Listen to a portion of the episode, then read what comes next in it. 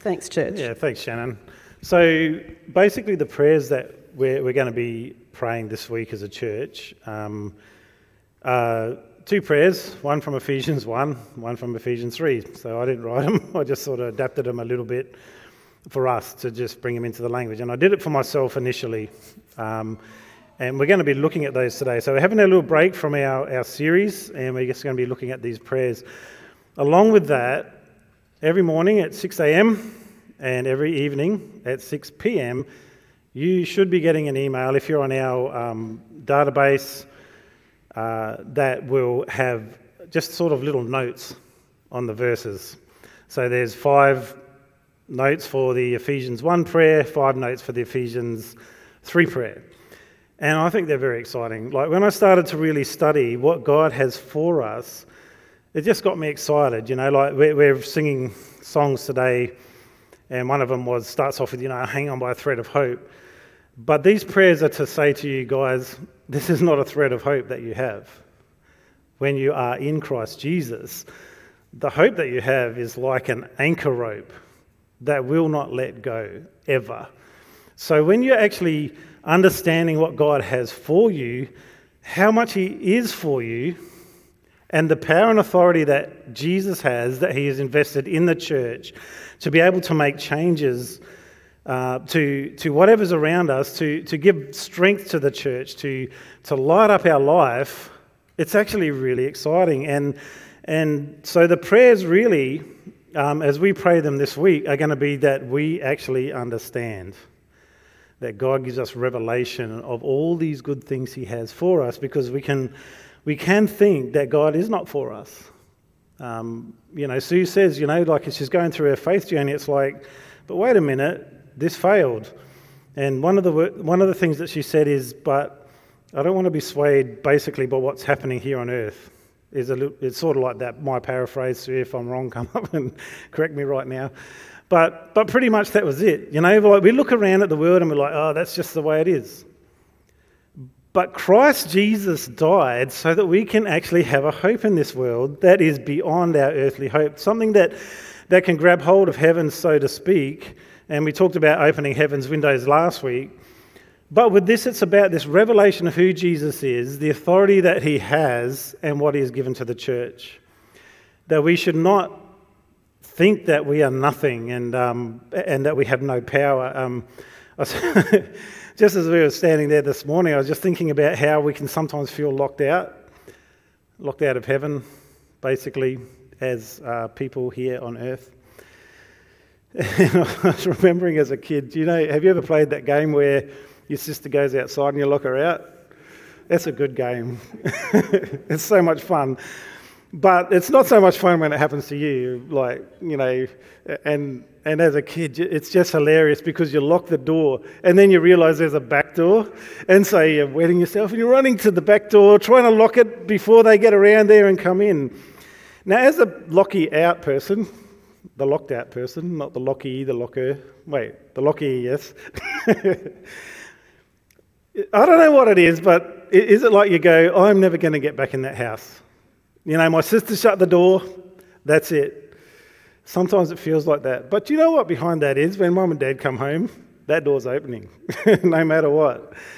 That that that person inside doesn't have the authority to open any, I mean, close you out forever.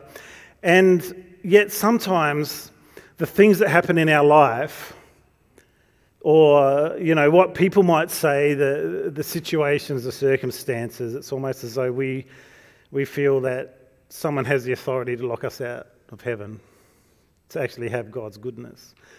And, you know, we, we could even go so far as to say we believe that Satan is stronger than Jesus. We believe that the powers of the enemy are somehow greater than the infinitesimal power of, I mean, the infinite power of God. And we feel like we're locked out. And this week, I want us to combine together as a church and begin to pray the prayers that we're about to go through, and, and I'll explain a little bit, just a touch of what God has for us in these prayers. If we can only understand, if we can believe in God, if we can understand what He actually has for us. And as I read through these prayers, there's there's probably, you know, there's a few major things that I get out of it. One is this: God is so for us, it is incredible. He wants to reveal himself to us. There is no doubt that he wants to, to show us who he is and let us know his power. The second thing is that as a church, you are not a wimpy little creature slithering on the earth trying to grab some attention. You've been given the power and authority that is invested in Christ. And Ephesians talks about how not only was Jesus raised, as we'll, we'll sort of look at some of that this morning, but as a Christian, you are now bound into the life of Christ, and you've been raised with him as the body of Christ. That that we need to understand that that we are not defeated people. We are not struggling and, and making it through this life as though, you know, finally we'll get to the end, we'll die, and then everything will be okay.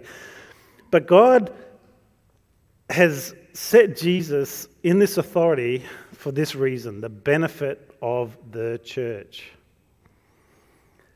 And, and we're going to sort of think about that a little bit. The reason that he set Jesus in this authority place that gave him power over everything is for the benefit of the church. And sometimes we don't want to believe that. And sometimes we feel that if we do believe that, then we're being selfish. We're like, oh yeah, but you know, it's selfish to actually want to see things change. It's selfish to want want to have benefits because that shows that I'm bad-hearted. No, it doesn't. It can, if you are in the wrong mindset of greed and all that sort of stuff. But a person fully surrendered to Christ will always, always pray according to his will because they're surrendered to what he wants. And so that person is not greedy in heart. They're not looking for a benefit for themselves so that they can be greater. What they're looking for is the power of God to just work in their life and restore things to what it should be. The Garden of Eden, you know, where every need was met, where God walked with them daily in the evening, that communication could be open, that that there was this benefit for the church that that honestly, as we've been talking about, as we've been looking through um, Malachi, that the nations around would just look at the church and go, that's a pleasant place. There seems to be something about that place. And and I have, I wouldn't say struggled with it through my life at all. I've always known God and his benefits and what he wants to do for me. Sometimes I just have to grab them by faith and actually believe them. Now, I know that if someone loves you and they say, I love you, and they want to love you, and they genuinely love you, but if you don't believe it, you never receive that love. Is that not true? You know, imagine you're married. Uh, if you're not married, imagine that you are. If you are married, you are married, so you don't have to imagine. But, you know, if you're in a relationship like that and you know, one of the people really loves the other and they're saying, no, I really love you, I honestly do, and, and their whole posture towards that person is love, but the other person's like, I don't believe it. You'll never receive it. And I feel sometimes that's the way it is with us, with God. It's like, you know, as, again, as Sue's talking about, you know, like this whole thing of, you know, God is good. Do you really believe that God is good? Or do you want him to be good, but you don't think he is? So you're, you're, you're hoping that is good uh, because that would be nice, but is he really good? Is he really for me? These prayers that we're going to pray this week are so powerful.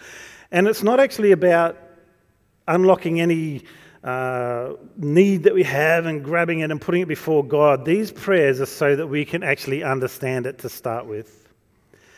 Once you get confidence, once you know without a shadow of a doubt God is for you, you pray differently, you think differently, you believe differently, and you don't just trust God. Now, I understand trust does mean faith, but there's this different level of believing. It's not, I just trust God. No, it's like, wait a minute.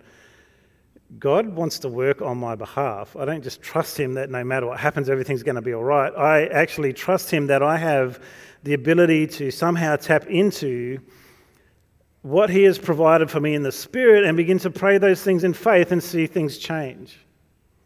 Now, I know this is true because I've, I've seen it so many times in people's lives where they've prayed and something incredible has happened. You know, it's, it's like that's that's only God. And you sometimes wonder, if I didn't pray, if I didn't believe for that, would it happen? Good question to ask. For some reason, God has given us this invitation to pray that his will will be done on earth as in heaven. And we like go, well, why do I need to even pray that? Surely he just does what he wants, does he? Because we can sometimes pray with such uh, timidity, I guess, doubt in our heart that God can do anything. And not everything that happens is God's will. And I'll put it simply as this. Who here believes that God wants everyone in the world to be saved? Does everyone believe that? Does everyone also believe that not everyone is saved? So what's God's will? Are we saying that, no, it's God's will that some don't be saved because they're not? Or do we go, wait a minute, I know what the Word of God says. He wants everyone to be saved. That's God's will. But we don't always see it play out, do we? And so when we start to pray, and, and, and this is why that experience thing that Sue was talking about today is so important to understand, that just because we've experienced something doesn't mean that that's what God wanted. Would you agree?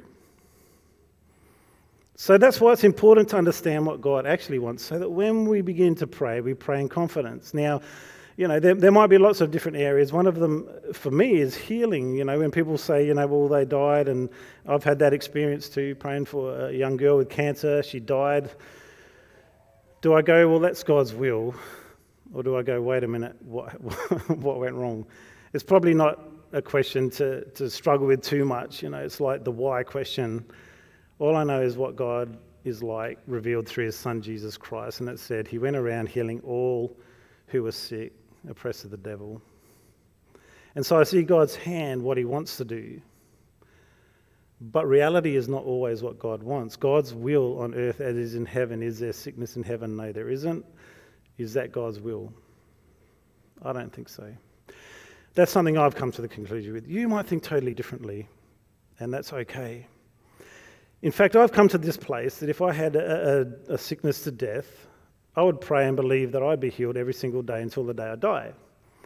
And the day I die, if I die to that sickness, I go to heaven, I don't care. You know, like I've, I've settled that so much in my heart, I don't believe that's what God wants. You know, that God wants you to suffer, God wants to take your baby. What a load of rubbish. What a load of rubbish. That's just not true. That's not who God is. And you know, we see these things happen and we struggle with them because we we we want to see the best, but we don't really understand God wants to see the best too.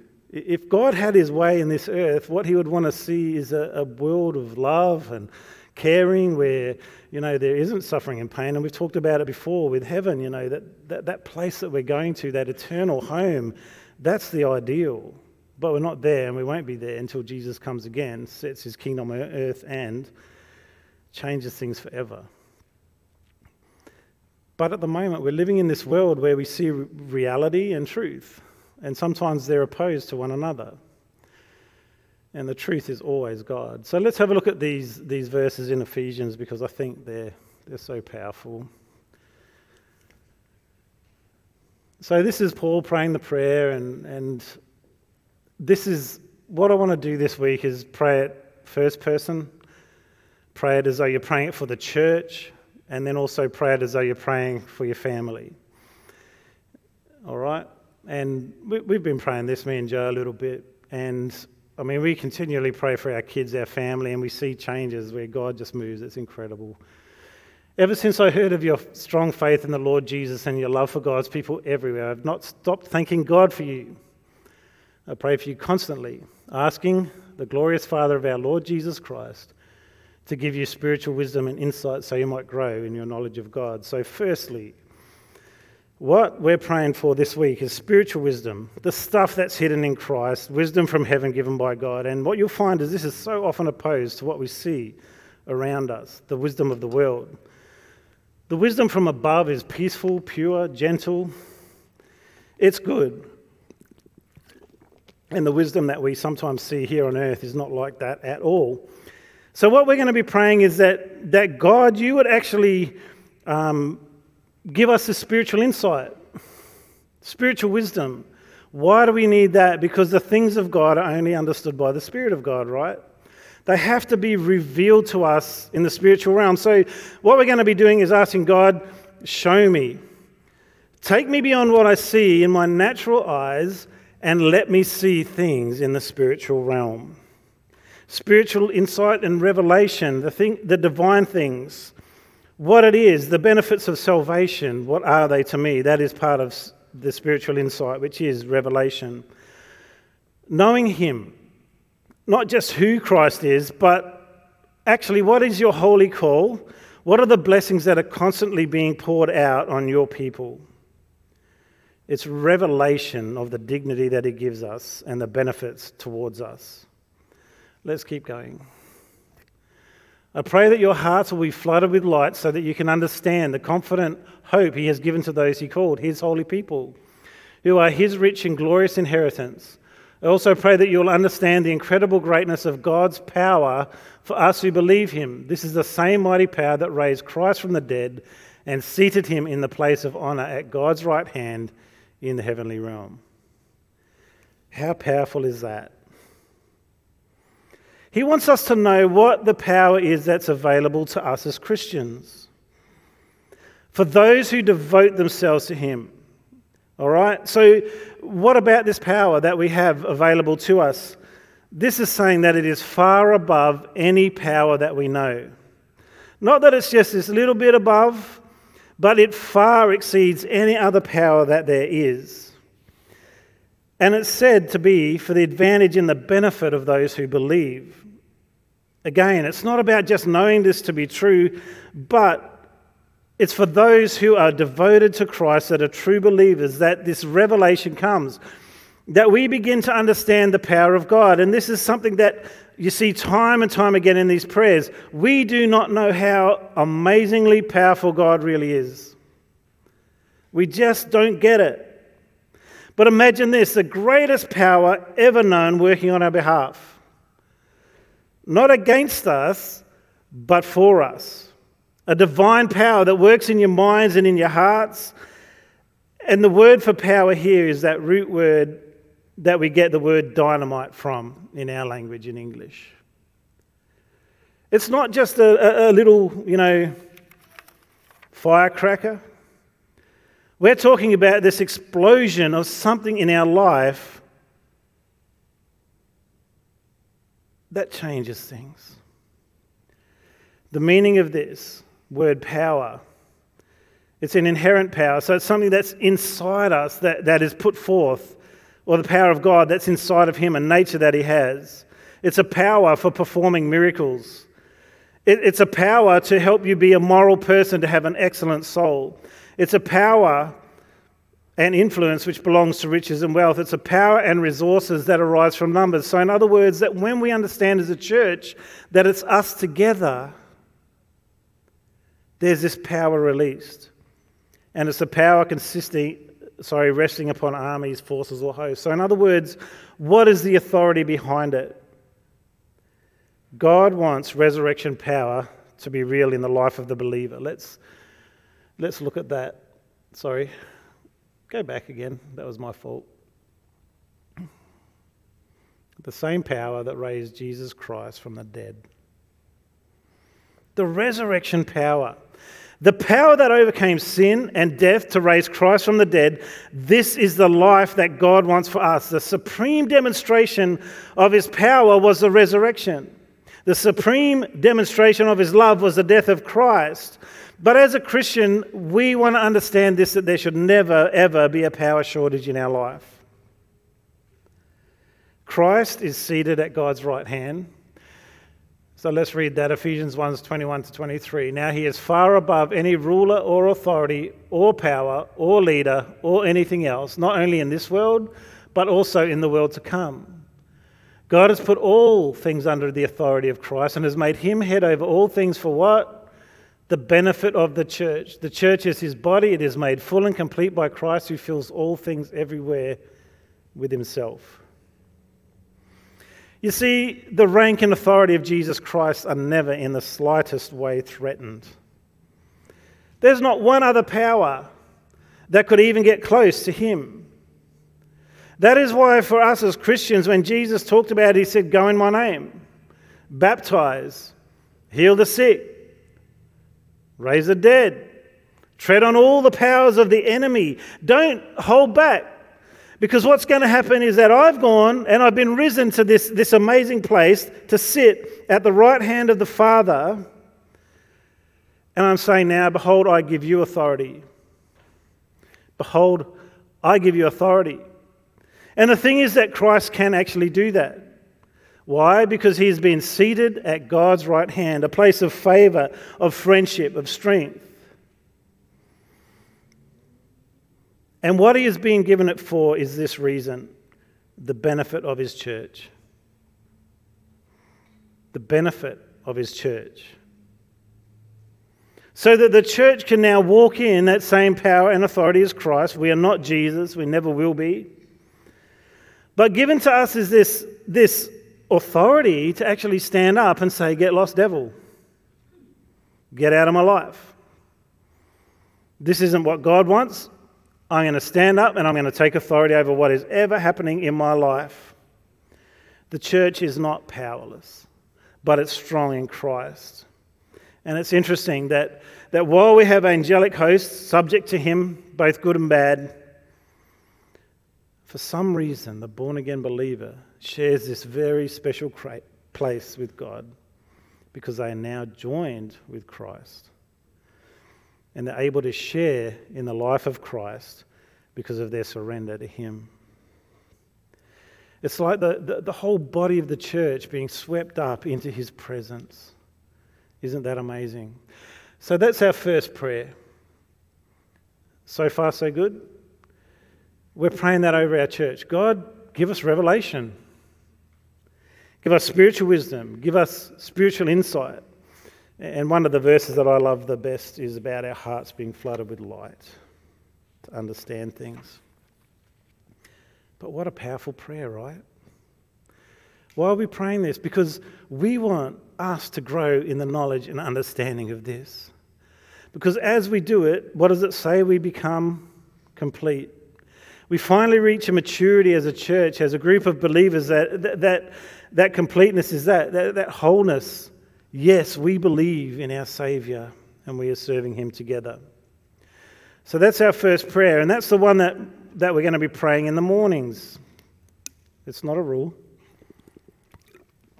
But we think about this. Why are we going to do it like this? One in the morning, one in the evening. Is that even, you know, what we do, or is that just, you know, like a tradition thing, you know, that we're, we're doing one in the morning, one in the evening, and it's a rule. We don't have to pray like that. True.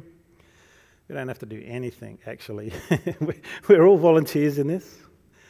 We're all called into service, but we don't have to do anything. But we're going to rip ourselves off for a start, and it certainly won't please God. But listen to this. Jesus prayed morning, night.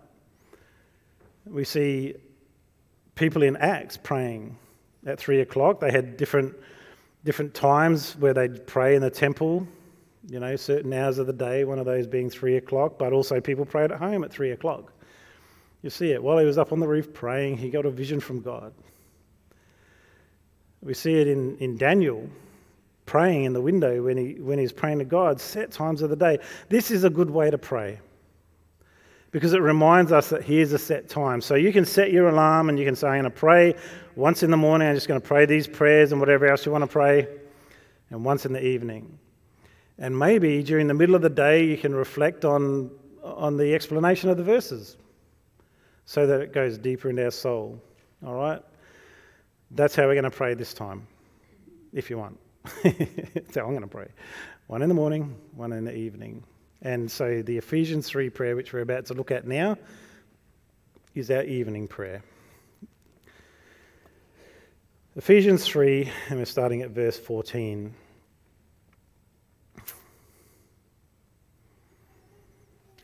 This is Paul falling on his knees after thinking about all the things that God did for the Gentiles, basically. The invitation into Christ, the being brought into his authority, lifted up with him. When I think of all this, I fall on my knees and I pray to the Father, the creator of everything in heaven and on earth. I pray that from his glorious, unlimited resources, he will empower you with inner strength through his Spirit. Then Christ will make his home in your hearts as you trust in him. Your roots will grow down into God's love and keep you strong. What are we looking at here?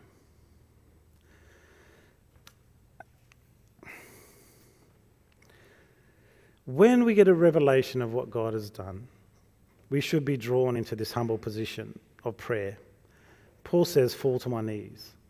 I don't know if you've ever felt like that before God, but if you haven't, there has never been a revelation of the goodness of God in your life where you're like, man, I am just so below him and I need him so much. But with that is the understanding that God is the creator of everything. So as you think about him, just think about nature, the, the, the majesty of the earth. And, and I don't know about you, but when I was a kid, I'd be lying in bed at night wondering where the universe ends. where, where does it end, guys? Does anyone know? Where, where's the end of the universe? And if it ends there, what's after that? It just blows your mind, doesn't it? Because it goes in the same category of how can God be eternal? He always was, and he always will be. And we're like, brain explodes. But we should be overwhelmed with such a sense of majesty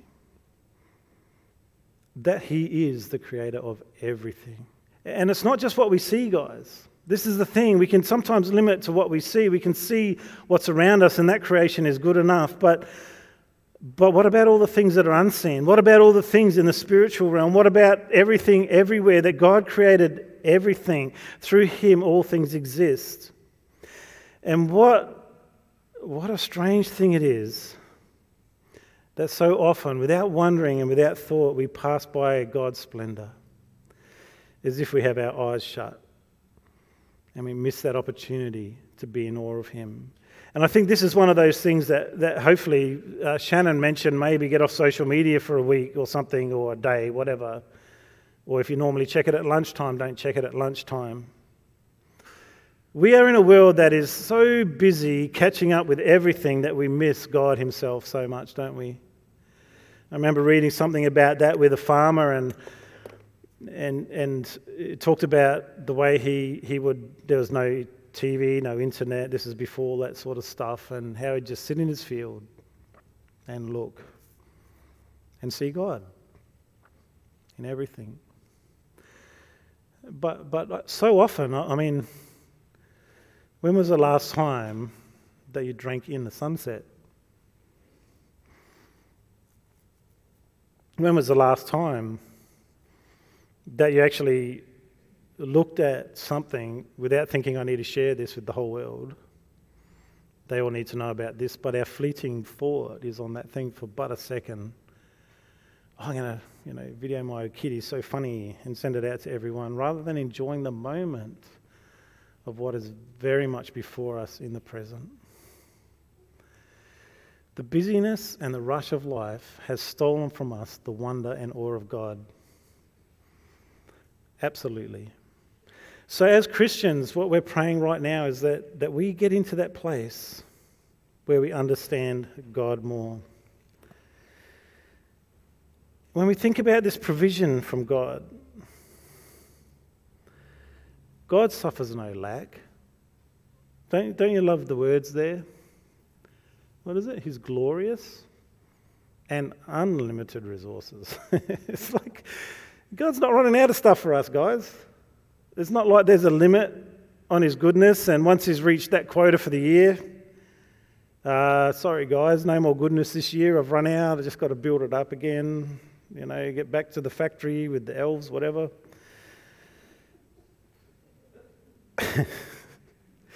But it's not just this guaranteed supply in our life, but it's also a supply of excellence, which is what that word glorious means. It means that when we look at that supply, it's also excellent. It's not just quantity, but it's quality, what God gives us. And when we're made strong by virtue of this increase, it's not a once-off thing. So where it says that inner strength there, what's it talking about? It means that there's something inside of us that not only makes us strong, but keeps us strong and keeps us growing stronger every day. That's what Paul is saying. I want you guys to understand that you're not weak because you're strong in Jesus Christ. Not only that, that he has this glorious, unlimited amount of resource that he can pour into your life so that he can make you strong and keep you strong and keep you growing even stronger.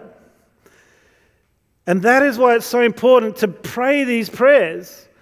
I'm praying right now that from God's glorious, unlimited resources, that he will empower you all with the inner strength through his Spirit. That this is a spiritual gift that comes to us from God himself as he puts the Holy Spirit inside of us and as we grow in that. It's not like Samson. I don't know if you guys know the story of Samson, but in, in the Bible, in the Old Testament, there's a story of a guy called Samson, one of what they called the judges of Israel. And God's Spirit would come upon him and it would just this amazing burst of strength and do amazing feats. It was an outward strength. Samson had no inner strength. His character was flawed. But God wants to make you strong, not just as a strength, a physical strength, in fact, not as that. I'm sure he does want that as well. But to somehow make your inner man, that person inside of you, so strong that you have this strength that no matter what the circumstance, no matter what is happening, you are so strong. You don't waver, you don't wane, you don't give up, you don't quit. You believe God forever.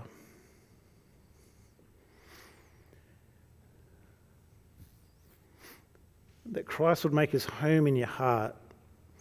That he's not just this tenant that comes and occupies and, and then you kick out. That somehow there's this dwelling with us. It's not a casual relationship they have with him, but one that causes our roots to grow deep down to his love, the source of strength. A Christian life is based on love. This makes sense, doesn't it? Because God is what? Love. Let's just keep reading a little bit more. eighteen to nineteen. And may you have the power to understand, as all God's people should, how wide, how long, how high, and how deep his love is. May you experience the love of Christ, though it is too great to be understood fully. Then you will be made complete with all the fullness of life and power that comes from God.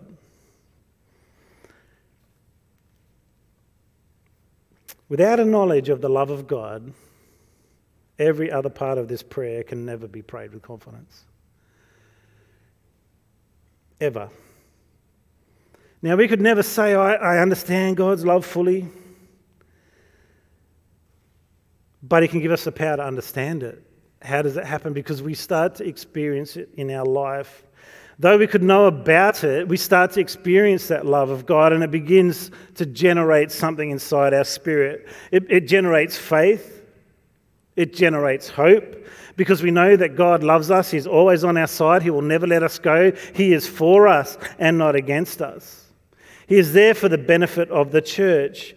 And when we become complete, what does it mean? It means become a body wholly filled and flooded, filled and flooded by God. Filled and flooded by God. Imagine that, that, that as you're praying these prayers and as we pray them over ourselves and over the church and over our family, all of a sudden there's this understanding of the love of God. And we know that it is his kindness that leads us to repentance. So so those people in your life that, you know, you, you're struggling with and, and you're thinking they're so far from God, as you're praying this prayer over them, it's like, show them you love God. Show them how much you love them so that, that when they finally get it, when this revelation comes, they see the kindness of God in the death of Jesus Christ for their sin and they come to him. They are drawn in. They become repentant in heart because they can see, I have missed it so much. I didn't understand how much God loved me. I would even go so far as this, though, that it's not just talking about individuals. It's not just talking about you knowing the love of God.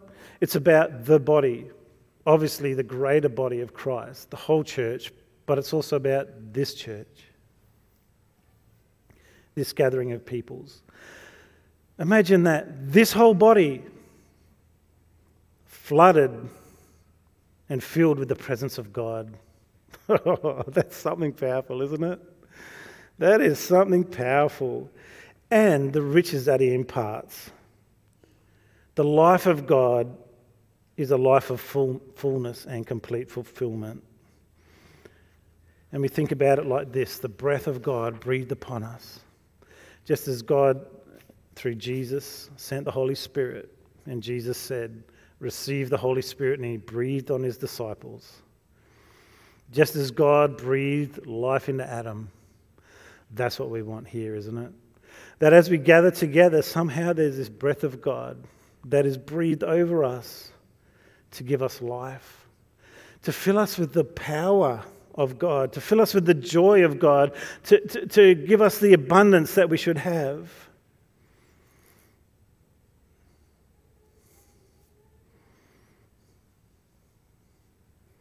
Yeah. Next verses, please. Now all glory to God, who is able through his mighty power at work within us to accomplish infinitely more than we might ask or think. Glory to him in the church and in Christ Jesus through all generations, forever and ever. Again, we have this picture of abundance. We have this picture of power to the point of ridiculous. Why is it that we don't believe for the impossible?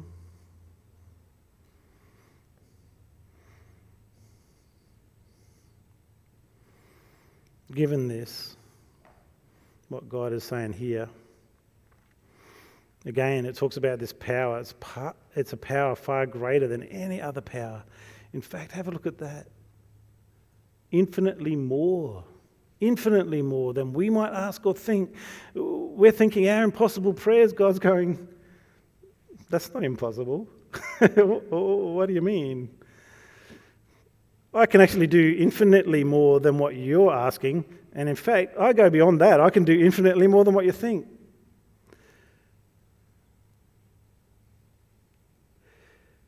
You see, our greatest request or wildest thought is so tiny next to the glory of God. When it talks about that, that, that infinitely more, infinitely greater than, it's a brightness passing, surpassing the brightness of the sun. You look at the sun, you get blind. You look at God, you actually, your eyes are opened. But he is far brighter than the sun. And the glory, this brightness of the sun, or that surpasses the sun, is meant to be shown through the church and through his son, Christ Jesus. How long? For generation upon generation, forever and ever. Amen to that. So these are the prayers we'll be praying. I'll be sending them out um, tonight. I'll split them up, do them in different orders so you can read them. I honestly believe if as a church we unite in this, that God will do something amazing in our hearts and our lives. Don't you think so? Imagine praying those prayers. Not only just over yourself, but over everyone else. You see, God is about this transformation. I, I love it that the, the one, like I said before, that always comes to me, your heart will be flooded with light or filled with light. That that searchingness that actually exposes darkness but empowers us somehow, that, you know, God is there. I love it. From your glorious, unlimited resources, you will strengthen me in the inner man. Wow, how powerful. How powerful that we're praying that over each other this week. You can picture people if you want. Certain people in the church, you might go, oh, I just feel like I want to pray for them, that prayer specifically. But this is going to be powerful. It'll be powerful in the first way is that as you understand it and God reveals things to you, imagine just that increase in spiritual wisdom and insight to start with. Imagine knowing the love of God and actually going, yeah, I don't understand it, but I can see it so wide and high and deep and long. In fact, it's so long I can't see the end, so I can't understand it. Imagine as you're praying going, wow, God raised Jesus to this place of authority, seated him at his right hand, and it was for the benefit of the church. God is for us, not against us. It's a beautiful thing, isn't it? Let's pray. Father, we thank you for your goodness. Lord, how incredible your kindness. How amazing your love. How deep that love for us. I pray, Father God, that you would help us this week to just really commit to praying these prayers.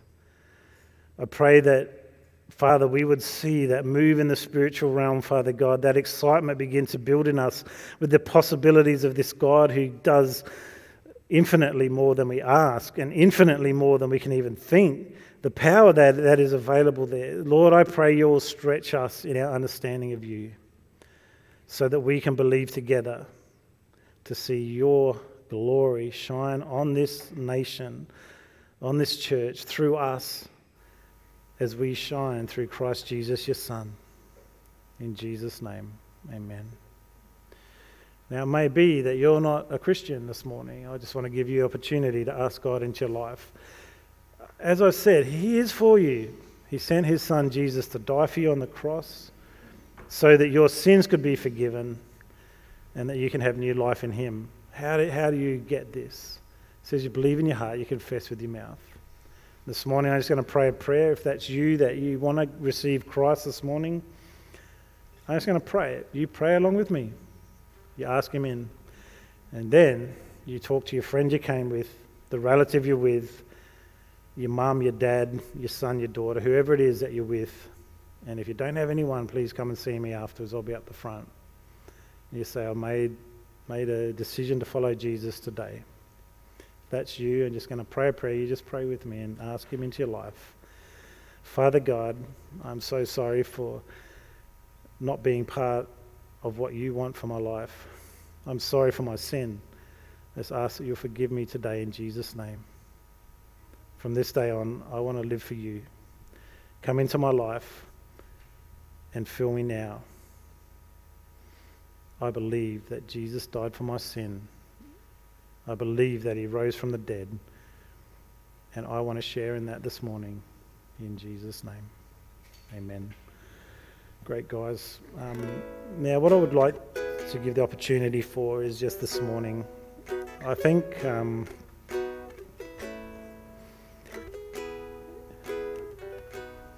if you are hanging on by a thread of hope,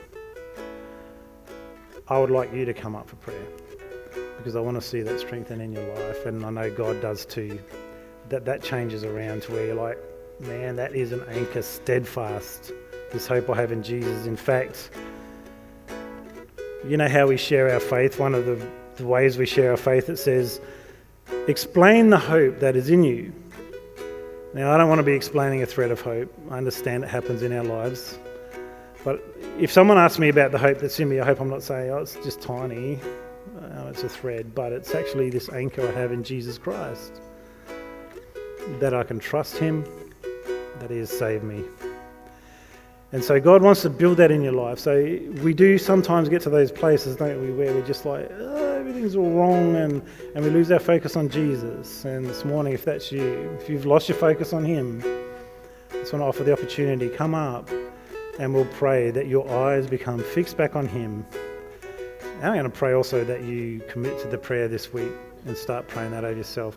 There is copies of the prayer on the barrel over there that, that I wrote out for my own personal, um, in the first person thing. So I pray that I, blah, blah, blah. But I'll send out the three different ones this afternoon praying for us, and then praying for us, and then praying for our families, just so that we can slot it in. You can change it very easily, it's not hard, but yeah, they're on that barrel. As you walk out, grab one, take it home if you don't have the, the email contacts, all right? Let's go, guys. Let's praise our Lord.